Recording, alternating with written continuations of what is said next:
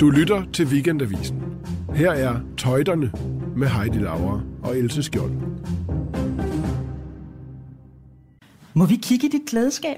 Ja, Katra Bavani? Ja, selvfølgelig, selvfølgelig. Skal vi starte her med øh, den her sektion, hvor jeg har alle mine hylder, Ja.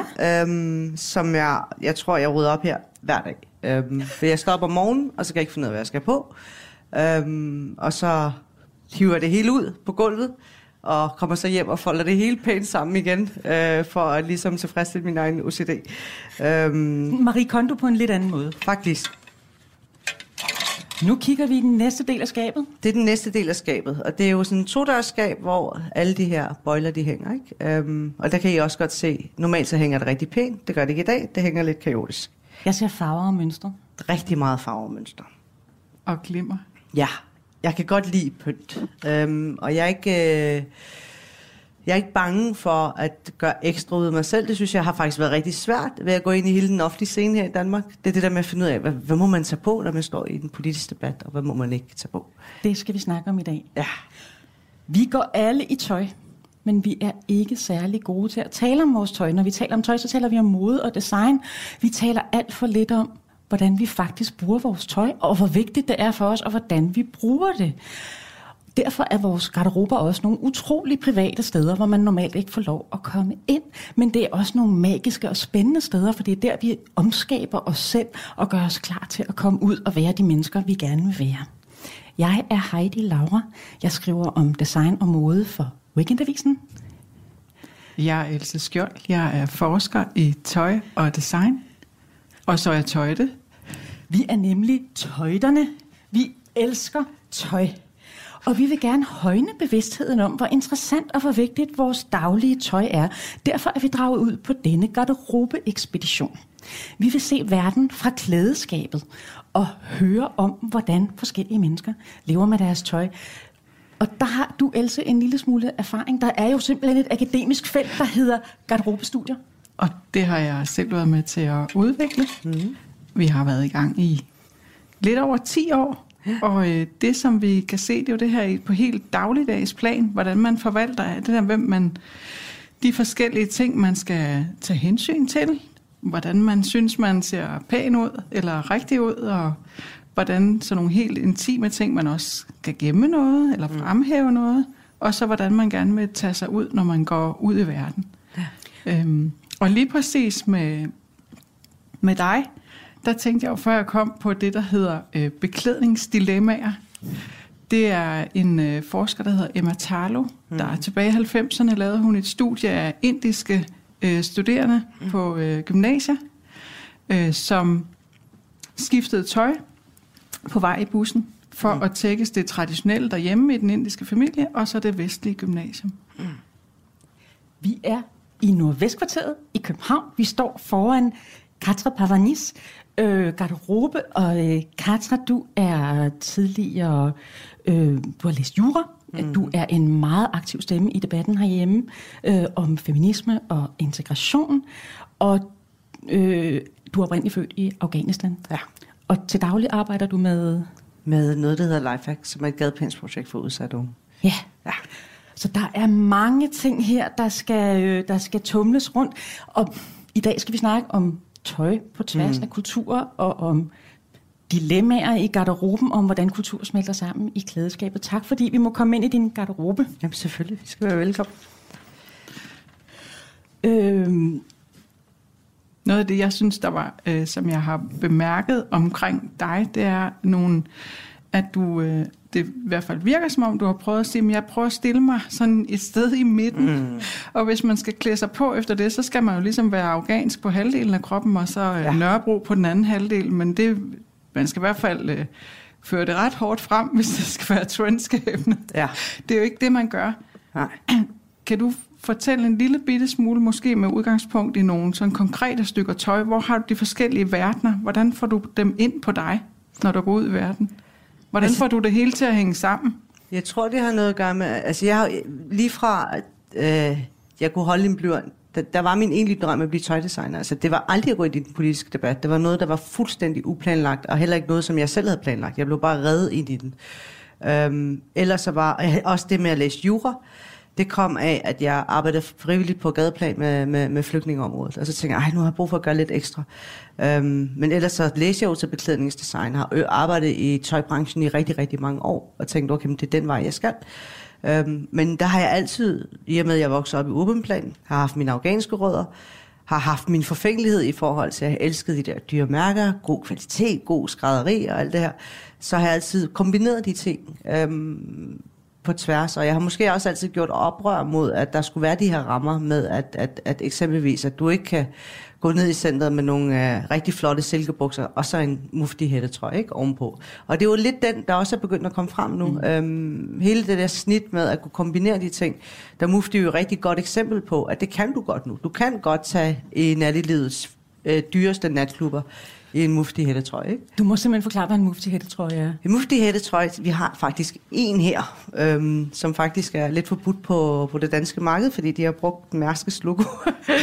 øhm, men det her, det er en... Det, Så, det, så kan du fortælle, hvordan det ser ud på ja, den? det, det er faktisk en, en helt almindelig hættetrøje egentlig, men hvor der er det her Flot plastik. vinrød farve. Ja, hvor der er det her plastik, øh, hvad hedder det? Logo? Ja, logo og flade, nogle gange ret større på brystet, øhm, hvor der står, hvor der står med blokbogstaver MUF og så 10. Øhm, Og det er brandets navn. det er brandets navn, og som også er et ret øh, godt karak- karakteristik af minoritetskultur også, ikke? det her med mufti, ikke? ordet mufti, der går igennem det hele. Ikke? Hvad betyder mufti egentlig? Altså selve ordet? Altså det kan både betyde et eller andet autoritet, men det kan også betyde et eller andet, der har, hvad skal man sige, en, der en, man respekterer, en, der er en prædikende part, eller en, hvad skal man sige, sådan en lært, eller et eller andet. Øhm, der går mange ord igennem det, men selve brandet øhm, går meget op i det her familiekultur, gruppekultur, går ind og fejrer den der kollektivistiske kultur. Ikke? Så Mufti er ikke bare et tøjbrand, det er også en, en idé. Hvor bliver de lavet henne? Det bliver lavet her i... Jeg ved ikke, hvor de syr dem hen. Jeg regner med, at de syr dem i udlandet, men jeg ved også godt, at, uh, at designerne bag Mufti er selv skrædder. Ikke? De er nogle vanvittigt dygtige mennesker. Ikke? Og så spiller det jo også på det der med at være in the know, ikke? Fordi Ja. når der bare står muf og et tital, Præcis. for mange vil det bare være et eller andet sædvanligt print, Ja. pyg, ikke? Ja. Men så er I nogen, der ser det, og med det samme tænker mufti og ved præcis, hvad der bliver spillet på. Ja, ja, ja, ja. Og det er også det der med, det er jo også interessant med hele den integrationsdebat, der har været de sidste 10 år, at det begyndte at påvirke vores modbranche, det begyndte at påvirke alle de her forskellige brancher. Ikke? Mm. Og det er jo noget, jeg har fulgt rigtig, rigtig meget med i. Um, især fordi, da jeg gik på beklædningsdesignstudiet i sin tid, jeg kan huske, mit afsluttende projekt var faktisk afghansk mode. Det var at, at tage de afghanske spejle, de afghanske broderier, og sætte dem på dansk. Så jeg kan huske dengang, der, der, der var det sådan lidt, åh, det, det er lidt for meget det der, ikke også? Hvor jeg havde jo altid en fornemmelse af, jo, på et eller andet tidspunkt, så kommer vores kultur til at smelte sammen. Også i modbranchen. Så bliver det et kæmpestort hit, ikke? Ja. Alt det, vi har dernede fra. Jeg kan huske, da, altså, da jeg var barn i 70'erne og 80'erne, der var der jo det, der hed en afghanerpels. Ja, præcis. Øh, ja. som, øh, altså det var jo meget sjovt. Hippierne måtte ikke Ja. ja. gå i sådan en fin øh, Nej. minkpels, men de måtte så godt gå i en afghanerpels, Ja. som netop var de her sådan, med tibetanske krave og Ja. ja. små spejle med, med farvestrålende broderier. Ja. Fordi der var den der hippie-rute Ja. hele vejen øh, gennem Gennem- øh, ja. Mellemøsten, ikke? hvor man så fik det der såkaldt etnisk mode. Ja.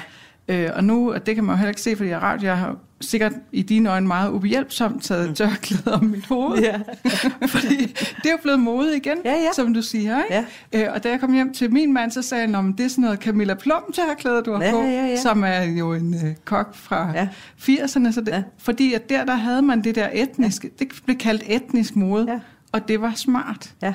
Øh, så der har jo været de der bølger også, Det har der været. altså længere tilbage. Og nu er der... Melanie Biver er et godt eksempel. Hun Ja, har gjort lige det i ret mange år, det der Ja. med at tage spejlene, tage broderierne, og hun har også været absolut en af mine favoritdesigner. Ikke? Ja. Jeg har været meget inspireret af hende i forhold til, at hun turde det der. Og hun turde at sige, okay, men vi kan godt lade os inspirere af de, af de øvrige kulturer. Ikke? Mm. Så som designer vil du lige præcis smelte tingene med endnu mere sammen. Helt klart, helt klart. Mm. Og, men det jeg godt kan lide med Mufti, det er, at de gør det bare streetwise. Ikke? Ja. Øhm, de putter nok ikke spejle og hele, hvad skal man sige, øh, hele det ballade på tøjet.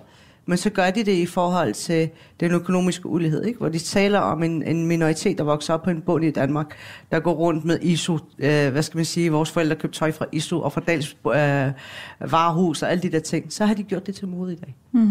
Netop fordi, for at sige til drengene, der vokser op i et udsat bolig op på bunden, at I skal ikke flove jer, I skal ikke skamme jer. Ikke? Ligesom nu har de lavet en kampagne med Just Eats, pizzaleverandør drengene, ikke? og sagt, okay, nu skal deres tøj være smart. Ikke? Fedt. Hvad er det mest afghanske, du har i din garderobe? Det mest afghanske, jeg har, det er den her. For nu at tage den helt ren. Jeg tror, det er, nu tænker jeg lige, det må være den her. Det er det mest afghanske, jeg har. Wow. Og det er faktisk... Øh, Smuk sort bluse med fantastiske broderier i øh, Ja, vinrød sådan og sådan en, en næsten neonagtig rød. Sådan noget. Ligner nærmest sådan Et bærestykke og sådan lidt taljeret. rosen ting. Ja. Men også slidt, ikke? Altså, den er, ja. den, den er nemlig... Altså, det er min mors fra hendes ungdom. Ja. Så det, det er en trøje, jeg bare sådan under ingen omstændigheder kommer af med. Og har altid Ja. ja. taget den med mig, uanset hvor øh, jeg tager hen. Og sådan sådan nogle trum... Hedder det, hvad hedder det? Er trompetærmer, ikke? Trompetærmer, Mm, som ja. giver sådan flagrende udtryk. Ja, ja. Og det her bærestykke, er det så fra, er det en særlig egen i Afghanistan, eller? Ja, det er, en særlig, altså, det er rigtig koblet i det her. Øhm, det vil sige øh, hovedstaden i Afghanistan, ikke? Ja, Øhm, det her med, at der ikke går for meget spejleri, for meget broderi mm. ind i det, men at Ja. man holder det meget simplistisk og elegant, øhm, som man ofte gør i de der store byer, ikke? Storbykulturen, ikke? det er sådan Kabul-stil. Det er rigtig Kabul. Hold det simpelt, hold det, du Ja. ved, ja. øh, elegant, ikke? Og ikke for, meget, øh, ikke for meget pynt på. Hvor hvis du kommer til de øvrige regioner i Afghanistan, kommer du længere væk fra hovedstaden, så har du hele spejleriet og hele alt det her. Ligesom, øh, Glitter konfetti. kan prøve at vise jer noget. Eksempelvis de her øreringe her, ikke?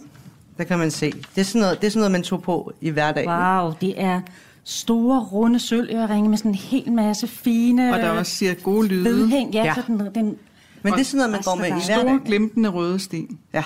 Ja. Så jo større, jo bedre, og man placerer det også nogle gange... Altså det her, det er ikke nødvendigvis øret, I kan også se, det er ikke særlig behageligt. Mm. Øhm, nogle gange, så kan den også bruges til at placere på panden. Øhm, ja. ah, så, så man også har noget pynt der. Så den kan også hænge her i siden ved øret, øhm, så man hænger det så man fast sætter på den i håret. håret som ja, hårpynt. præcis. har Ja. du med dem? Øh, Ja, det gør jeg faktisk. Jeg har gået med dem flere gange, og jeg har også gået med dem i ørerne. Det gør. Det var Er ikke det, er det sådan til fest, eller, eller kunne du gøre det til daglig? Eller? Øh, til fest, faktisk. Altså, men det er det, jeg mener. Altså, jeg synes, efter jeg, jeg, jeg kommet mere ud i den politiske debat, der, der, der har jeg dæmpet for den del. Hmm. Hvis man så mig, før jeg kom ind i den politiske debat i åben plan, der kunne jeg tage hele, hvad skal man sige, de store afghanske kjoler på til hverdag. Jeg kunne sagtens finde på at gå med det her til hverdag. Og kunne sagtens finde på at kombinere alt muligt spejleri og alt det der. Hmm. Og min kæreste siger også, at han savner den del, ikke? Han siger, hvor er dine store spanske nederdeler, og hvor er, hvor, hvor, hvorfor går du ikke med dine afghanske bluser med? Og jeg, det var det, jeg godt kunne lide. Ikke? Så hvis du tager den på nu, den afghanske bluse, hvad sætter du den så sammen med i dag? Så jeg sætter den sammen med nogle pæne bukser. Der er Det ville jeg ikke gøre i Ja. Ja. Men hele den der verden af glitter og glimmer og broderier, alt det vi sådan inde i vores øh, ja. hoveder be, altså forbinder med det der etniske, kan du så mærke, at du har gjort det sådan på Kabul-måden? Det vil sige, at du, skar, du har aldrig skåret helt ud, eller...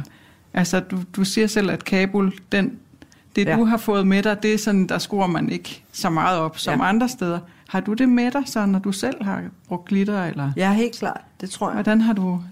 Det kan jeg godt mærke i forhold til måske nogle andre øvrige afghanske minoriteter herhjemme. Ja. Og det har også gjort til afghanske bryllupper, har altid været den, der har været mest dæmpet. Ja, Hvor, altså til afghanske bryllupper, der skal man nærmest gange det 10 med, hvad, hvad, hvad der er måske er acceptabelt i det danske samfund, ikke? for hvor meget man må gøre ud af sig selv. Ikke? Der har altid været den, der har været mest dæmpet. Altså så kunne jeg godt finde på at tage, nu har jeg mine afghanske kjoler ikke her, jeg har også et kælder, der er fyldt med tøj, hvor alt mit afghanske, alt det sommertøj, alt det, der ligger dernede. Men, men der kunne jeg godt finde på at tage nogle helt elegante afghanske kjoler på, hvor der er noget broderi, lidt spejl, og så går det så ud i, uh, i også sådan en havfrueform, ikke? Øhm, hvor det, der er det traditionelle afghanske tøj, det er jo sådan noget tungt velur, og tungt broderi, og tungt uh, spejler og perler og alt muligt. ikke? Men Else, vi to bliver simpelthen nødt til lige at tale om, at det her med det etniske i tøjet, som jo også har været mode ja. Langt ud over mm. indvandrermiljøer og andet, mm. det er jo en rigtig, rigtig gammel historie. Mm. Vi kan jo næsten gå så langt tilbage, som det skal være, og blive ved med at finde. Mm. Altså, mit yndlingseksempel er, at vikingerne elskede kinesisk silke. Det, er- det, det jeg skulle lige til, altså, det, Tag det er også kimono noget, som, frem. ja, præcis. Den japanske kimono. Ja, ja, som jeg har, Så får det er- vi hele verden med. Det er noget nyt, jeg, jeg begyndte at... Eller ikke noget nyt, men de sidste 4-5 år. Men jeg opsøger genbrugsforretninger for at finde de originale. Øhm, som jeg synes også er rigtig, altså det er også bare sådan rent skræddermæssigt, at det er jo bare så, Det her det er en meget smuk sort kimono med et øh, sådan grafisk mønster i hvidt ja. og rødt. Øhm, og den passer simpelthen også ind i din garderobe. Du kan umiddelbart få en japansk kimono til at passe fint ind. Jamen, jeg bruger dem som Ja. ja. jakker. Ja. Øh, når det begynder ligesom det her vejr, vi har i dag. Ikke? Øh, det der 14 til, til 16 grader. Så Ja. ja. i stedet for at tage noget andet på, så bruger jeg dem bare som jakker ud over mine skjorter og noget jakkesæt. Og det er sjovt, fordi det er jo igen en gammel mode. Altså, hvornår startede den japanske inspiration i Vesten? Vil du ikke sige, det er i slutningen af 1800-tallet, den for alvor, den japanske bliver rigtig stor? Altså, der blev åbnet, genåbnet en handelsvej, mm. hvor det havde været lukket. Og Ja. derfor så kom der sådan en kæmpe bølge Ja. ja. af sådan japanerier og sådan noget orientalsk mode. Øh, Og så var der også hele inspiration over fra, fra Rusland, der kom med ind. Så alt, hvad der ligesom var broderier og farver og orientalistisk kaldte man det, ikke? Det er enormt arrogant i virkeligheden, for det var bare alt det andet end os. Øh, Men der var sådan i 20'erne, var der jo helt vildt meget broderi og Ja. perler og ting og sager, så det er jo kommet sådan og gået. Nu står jeg også selv med sådan nogle øh, Art Ja, Deco vintage smykker, hvor der er jo også plasket til med glimmer og sager, Ja. hvor der i den det der det, det du taler om det der krydsfelt, Ja, ja. hvor det har jo aldrig været sådan nogle rene Ja. øh, stile vi har haft. Vi har altid mødes og udvekslet. Ja. Ja, ja. Men jeg tror også det er rigtigt hvad du siger, der sker ligesom noget en ny hybrid nu, altså Ja. det der hedder Mm. modest fashion kalder man det, som i virkeligheden altså går helt væk fra de vestlige modeuger og Ja. siger, nej, nu laver vi vores eget. Og det er selvfølgelig dialog med vestlig mode, ja. men det er sit eget. Det har sine egne spilleregler, sine ja. egne silhuetter. Og, Men det er også, der er også gået noget politik i. Altså det, gør, det har, har du altid, men jeg synes det der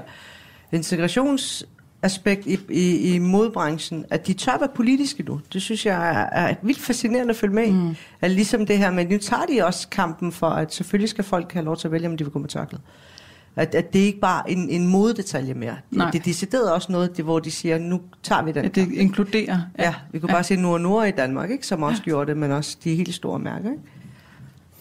Og når vi taler modest fashion, så taler vi jo ikke så meget en stil, som vi taler om en mode, der ligesom giver en lov til at være så påklædt, som man gerne vil være, men samtidig have masser af stil. Ikke? Ja. Det er ligesom det, der ligger i det. Og det sjove er jo, at man kan sige, altså modest fashion har et kæmpe publikum blandt muslimske kvinder verden over, altså religiøse muslimske kvinder, men det er jo også kristne kvinder, religiøse jødiske kvinder, og sjovt nok er det også stadig mere, altså Ja, måske alle mulige kvinder, kvinder, som, som, som, som har, lyst til ikke at være være halvnøgne. Ja, Ja. altså jeg har selv, jeg har selv været taknemmelig for, at man nu at det er blevet så let at få kjoler, ja. som er lange og som er lidt mere tildækket, fordi det er ikke altid, man har lyst til at have et eller andet utroligt mm. stumpet på. Helt klart. Mm. Mm. Altså, Det er jeg, faktisk jeg kan godt lide balancegangen også med, at der skete en udvikling i minoriteten i forhold til, at nu ser du pludselig piger med tørklæde, der går med lange negle, har vildt stramme jeans på. Mm. Eller piger uden tørklæde, der også tager måske prøver at udfordre lidt de der grænser for, hvad du må gå med. Ikke? Så jeg elsker den der balancegang, der er nu med, at jeg kan jo godt lide at have de der tubernederdel på, og, og det må gerne være så stramt som overhovedet muligt, hvis jeg skal ud og, og feste. Ikke? At, at man kan det nu, og det sagtens også skal kombineres med noget Men andet. hvad så med din professionelle rolle? For der ser du, at du har skruet ned. Altså er du så i virkeligheden skruet op for det mere vestlige i din øh, offentlige rolle? Det føler jeg, jeg har. Hvorfor? Øhm, jeg tror, det har noget at gøre med, at, jeg føler ikke, at jeg kan dukke op i noget spraglende og noget sprudlende inde, i, inde hos Danmarks Radio og, og deltage i debatten med Clement. Ikke? Ja. Men er det ikke på en måde sådan lidt, eller, altså det er jo ikke fordi, du skal jo ikke, øh, det er jo ikke sådan, at så skal du, øh, Katra, gøre, øh, hvad det hedder, være sådan fremstå som øh, et eller andet, der skal gøre det hele. Men er det ikke en, også en politisk leg, at man siger, jamen det skal have lov til at være der? Det er faktisk en del af det. Jeg skal ikke ligne jer, eller Helt noget klart. som helst. Jeg skal stå som mig selv. Altså så det der din, øh, sådan, vi jo alle sammen har vi vores dilemmaer, men det der dilemma, du har mellem en, en kultur, du er født med, og så en, du møder her, Jo, helt klart. det, jo, det må jo bare være hele tiden også sådan en dialog i dit skab. Ja, og det har jeg også tænkt på. Altså, Ja. ja. jeg har, da vi flyttede ind i den her lejlighed, øhm, i den gamle lejlighed, der var der ikke så meget plads i vores klædeskab. Og som jeg sagde, jeg har kasser fyldt med tøj nede i kælderen, som skal herop på et eller andet måde, og vi skal mm. have, det, have det sorteret, ikke? Mm. Øhm, og der har jeg, altså, jeg har tit talt med min kæreste, når han åbnede det her skab, og han sagde, hvad, hvorfor er det, det hænger her? For du går ikke med det. og så Ja. jeg kan bare godt lide at kigge på det også. Ja, ikke? og Øh, have det der. hvor man bare sådan, du nyder det jo ikke. Altså, så, så, så kan jeg ikke rigtig forstå, hvorfor vi køber så meget hele tiden. Ikke? Og det har jeg da også tænkt over. At, øh, det gjorde jeg faktisk sidste sommer. Sidste sommer, der begyndte jeg at gå med mine kjoler igen. Og lagde mm-hmm. også op på, på sociale medier, og prøvede ligesom at vise den anden del af min stil, ikke? Mm. som jeg aldrig har vist før. Der har altid været skjorte, jakkesæt. Ja, for hvis man ser på dig i dag, så er du sådan virkelig sådan kamelfarver. Ja. Sådan, du ligner sådan en lækker italiensk businessdame ja. i tøjet med stramt frisyr, der er bundet ja. op og så videre. Ja. Øh, som er jo sådan en, en leg med den ja. øh, fortælling. Ja, men både det og så også bare, altså hvis man kigger hernede, så op, både derover så er det bare, så er det alle mine smykkekasser, ikke? Som jeg ikke har fået gået med i 100 år. Det er alt fra, hvad skal man sige, mine, alle mine forskellige kæder her, armbånd her, ikke? Ja. Og vi har også syv kasser deroppe, ikke? Eller seks kasser deroppe, der er fyldt med smykker, ikke? Ja. Jeg får ikke gået med det. Nej. Og det er jo smykker, som Men jeg hvorfor bare... er det så vigtigt, det er derinde? Er det så for, at du lige kan sige hej til det og sige, at det er stadigvæk en del af, Helt af mig? Eller? Ja, og jeg elsker nogle gange at bare også... Altså, jeg tager det jo på en gang imellem, når vi skal ud og spise mig i kæresten, ikke? Ja. Øhm, men nogle gange, så kan jeg også godt bare lige at sidde her, og så bliver jeg sgu lidt sentimental over, at jeg føler den del, at jeg ikke får lov til at dyrke den. Hmm. Så. Jeg tænker også, at tøj nogle gange handler om den, man gerne vil være, Ja. Men som man ikke kan komme til at være lige nu. Ja. Og som du måske, der er for dit vedkommende måske noget, du, du bliver sidenhen. Ja. Jeg må nu indrømme, når jeg står her og kigger, altså ja, der er meget sådan mere, der er en del sådan businessagtigt tøj, men der er altså også mange fine mønstrede Ja. skjorter. Mange sådan nogle fine skjorter, sådan helt op ja. i halsen, lukket måske endda med en sløjfe Ja. ja. og lækre mønstre. Jeg tænker, om ikke du faktisk meget bevidst har arbejdet på at sådan fusionere Det har, noget, det har jeg. Altså, men noget det, mere globalt. ja. altså, det, der nok irriterer mig, det er, når jeg shopper nu. Når jeg går ind i en butik, før i tiden, når jeg shoppede, så gik jeg ind i en butik, og så tænker jeg, ej, hvor er den fed, den her. Og så kigger jeg på kvaliteten, jeg kigger mm-hmm. på noget skræddermæssigt, jeg tænker, hvor er det genialt fundet på det her. Um, og så tænkte jeg, den skal jeg have på for en dag, min kæreste. Ej, han vil, kunne- han vil elske at se mig i den her. Når jeg går ind i en forretning i dag og shopper, så tænker jeg, ej, den kan jeg have på i TV2 Godmorgen, når jeg skal tale om du ved, Det er dit professionelle tøj, Ja. hvor du har brug for noget. Ja. Jeg tænker altid, og kan jeg også bruge den her, Ja. når jeg går ind og taler om det her problem. Når det, jeg har jo lavet nogle, øh, sådan nogle garderobeundersøgelser som øh, forsker i Kolding, hjemme hos øh, migrantdamer. Øh, mange forskellige nationaliteter. Nogle har været her to år, nogle har været her 26 år. Og det, de alle sammen snakker om, det der med at sådan danske sig op. Mm, præcis. Og så det her med, at de har nogle øh, fester, Mm. hvor, som de går til, og der får den bare, som du også siger, ja. altså mega knald på, hvor de kan slet ikke, Ja. de kan slet ikke forstå øh, os danske kvinder, hvorfor vi er så brandhammerne kedelige, ja. øh, og de ser ikke gøre noget ud af sig selv. Kan du ikke øh, afslutte med at fortælle om de her øh, afghanske kvindefester og bryllupper og det her? Hvad er det for et fællesskab, og hvad er det tøjet gør? Jeg, jeg tror, at, at, at jeg tror der, hvor... Jeg tror også, det har, det, det har noget med noget kvindekamp at gøre. Det her med at, at have lov til at gå med... Nu har jeg selv knold i håret, men have lov til at gå med knold i håret og sneakers og ikke rigtig gøre noget af sig selv og droppe de der høje hæle, lade hårene gro under armene og alle de her ting. Ikke? Ja. Og det synes jeg også er en vigtig kamp, den her helt kropspositivistiske bølge, der er.